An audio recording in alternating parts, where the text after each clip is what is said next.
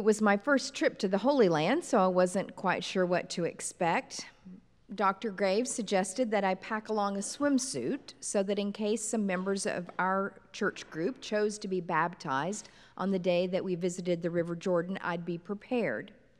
On that morning, Mike and I put on our white robes and we waded into the river. And a dozen or so in our group also changed into swimsuits and put on white baptismal gowns.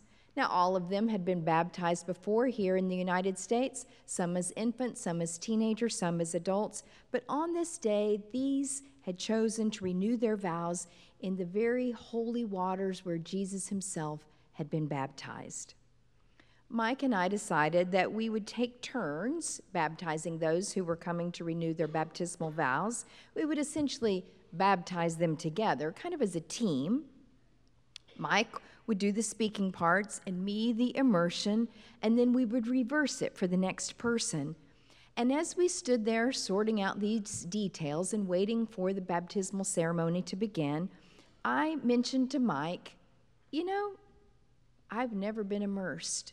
I was only sprinkled as a baby. And I've been thinking, when we finish baptizing everybody today, I might ask you to baptize me, but I haven't decided yet. Baptizing the members of our group was one of the most moving experiences of the trip. Well, actually, it was one of the most moving experiences of my life. Can you imagine standing in the River Jordan and baptizing Dr. George B. Gordon III? I mean, that was stunning. I don't really have words to describe how powerful that experience was that day.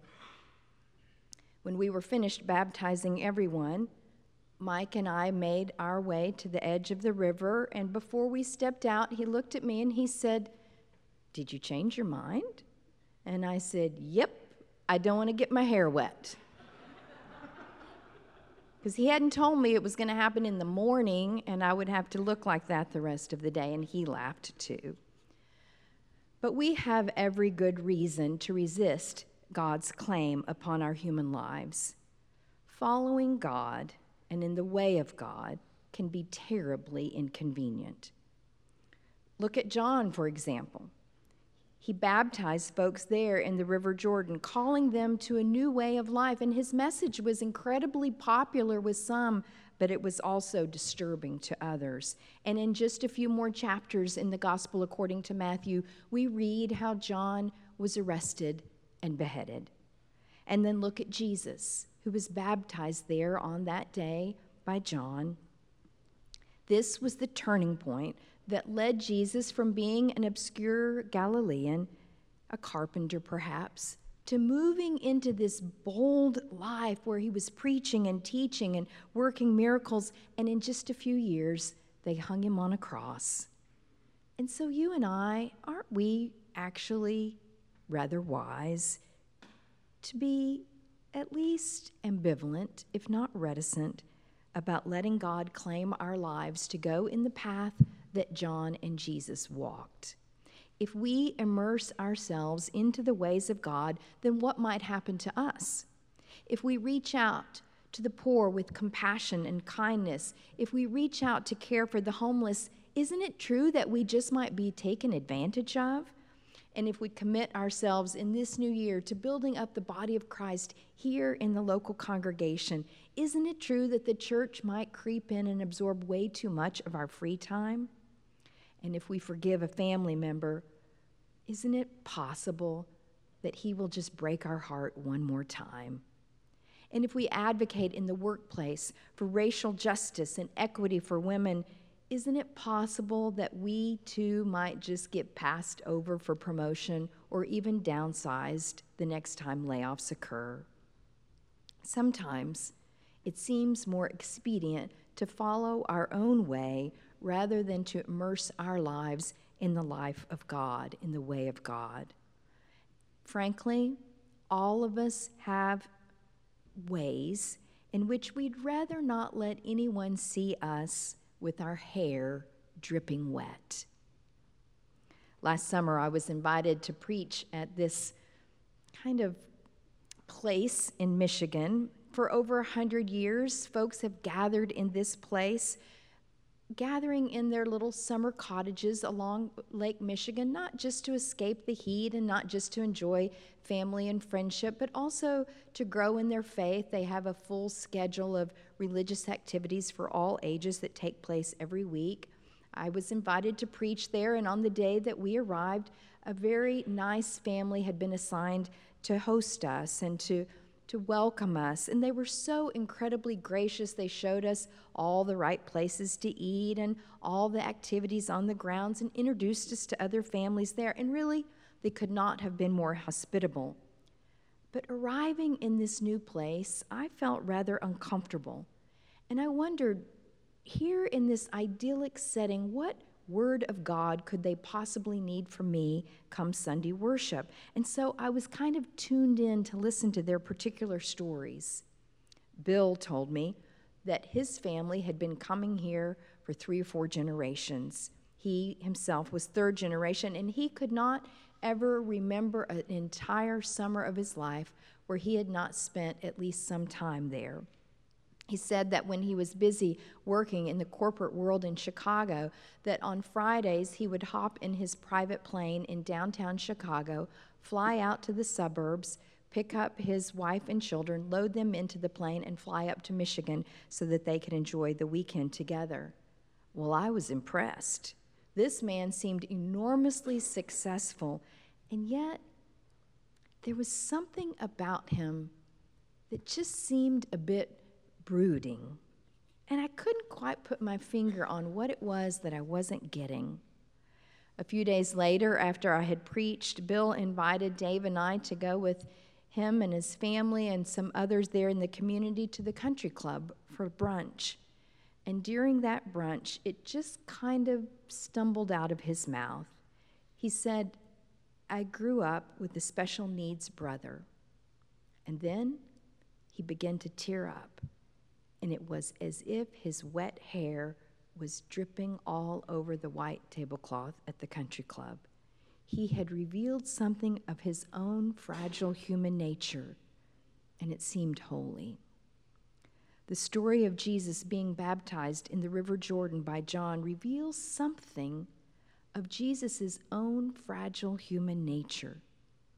Generations of Bible scholars and theologians and preachers have mused about why it is that Jesus would need to be baptized. All four Gospels introduce us to the adult Jesus by saying that first he was baptized by John.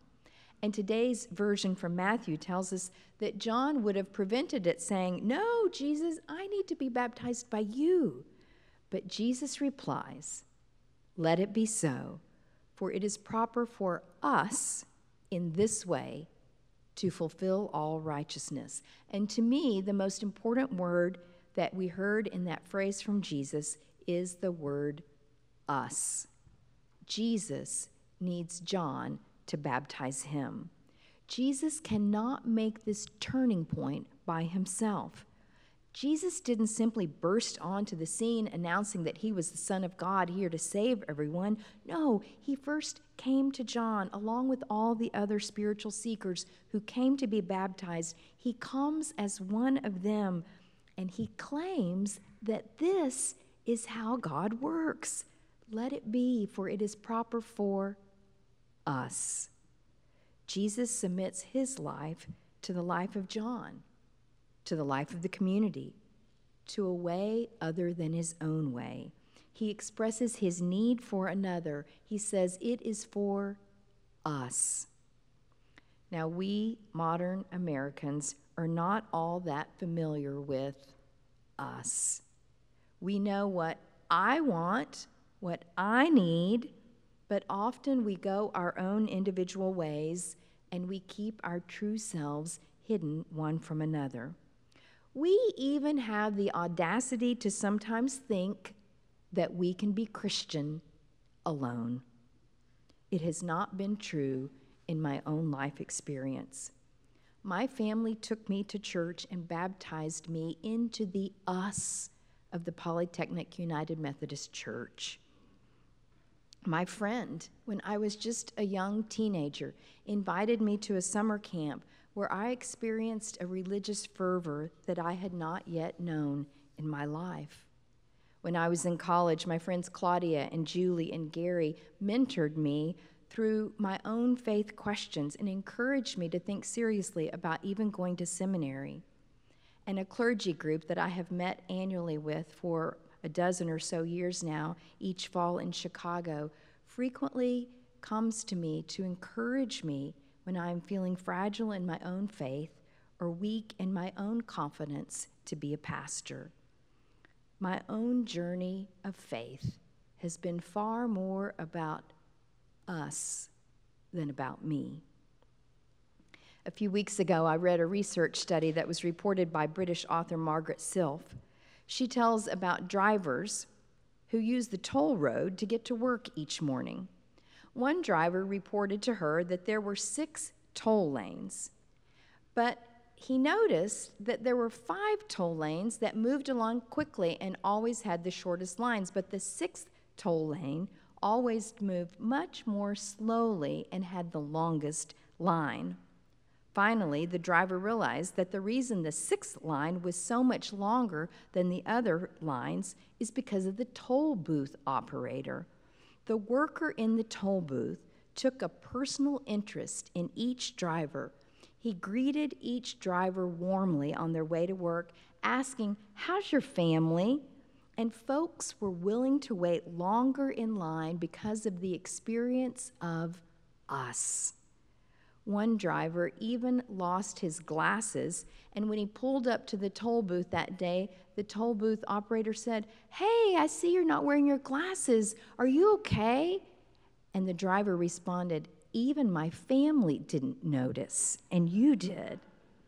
In a busy and stressful world, us still matters. John then does what Jesus insists upon he honors the us that Jesus came seeking. And it is only after John lifts Jesus up out of the waters of the river Jordan, with Jesus still dripping wet, that the heavens are opened and the Spirit descends like a dove, and a voice from heaven speaks, This is my beloved Son, with whom I am well pleased. It was not the water that made this a pivotal moment for Jesus. It was the us. Jesus needed John in order to hear the voice of heaven. Maybe we need that too. But sometimes we just keep ourselves so cordoned off. My friend Jim was married and had three small children. They were active in their local congregation both husband and wife held leadership roles. They went on mission trips. They helped lead the youth group. They volunteered at the homeless shelter. But Jim struggled. He didn't want anyone to know about it. He felt completely alone in the secret. He didn't want anyone to know that he kept, kept bottles of booze in the rafters of the basement and that each time he went down to move the laundry from the washer to the dryer or from the dryer to the hamper that he was taking another swig from the bottle each time, and the laundry was always perfectly clean in this household. One day, things erupted, and his wife said to him, Enough. And he left and he went to his brother's house. And when his brother opened the door, he saw Jim dripping wet, vulnerable, afraid, deeply worried and his brother said to Jim, Get in the car. We're going to AA. Together they went. Us. We. Just as God designed us to live.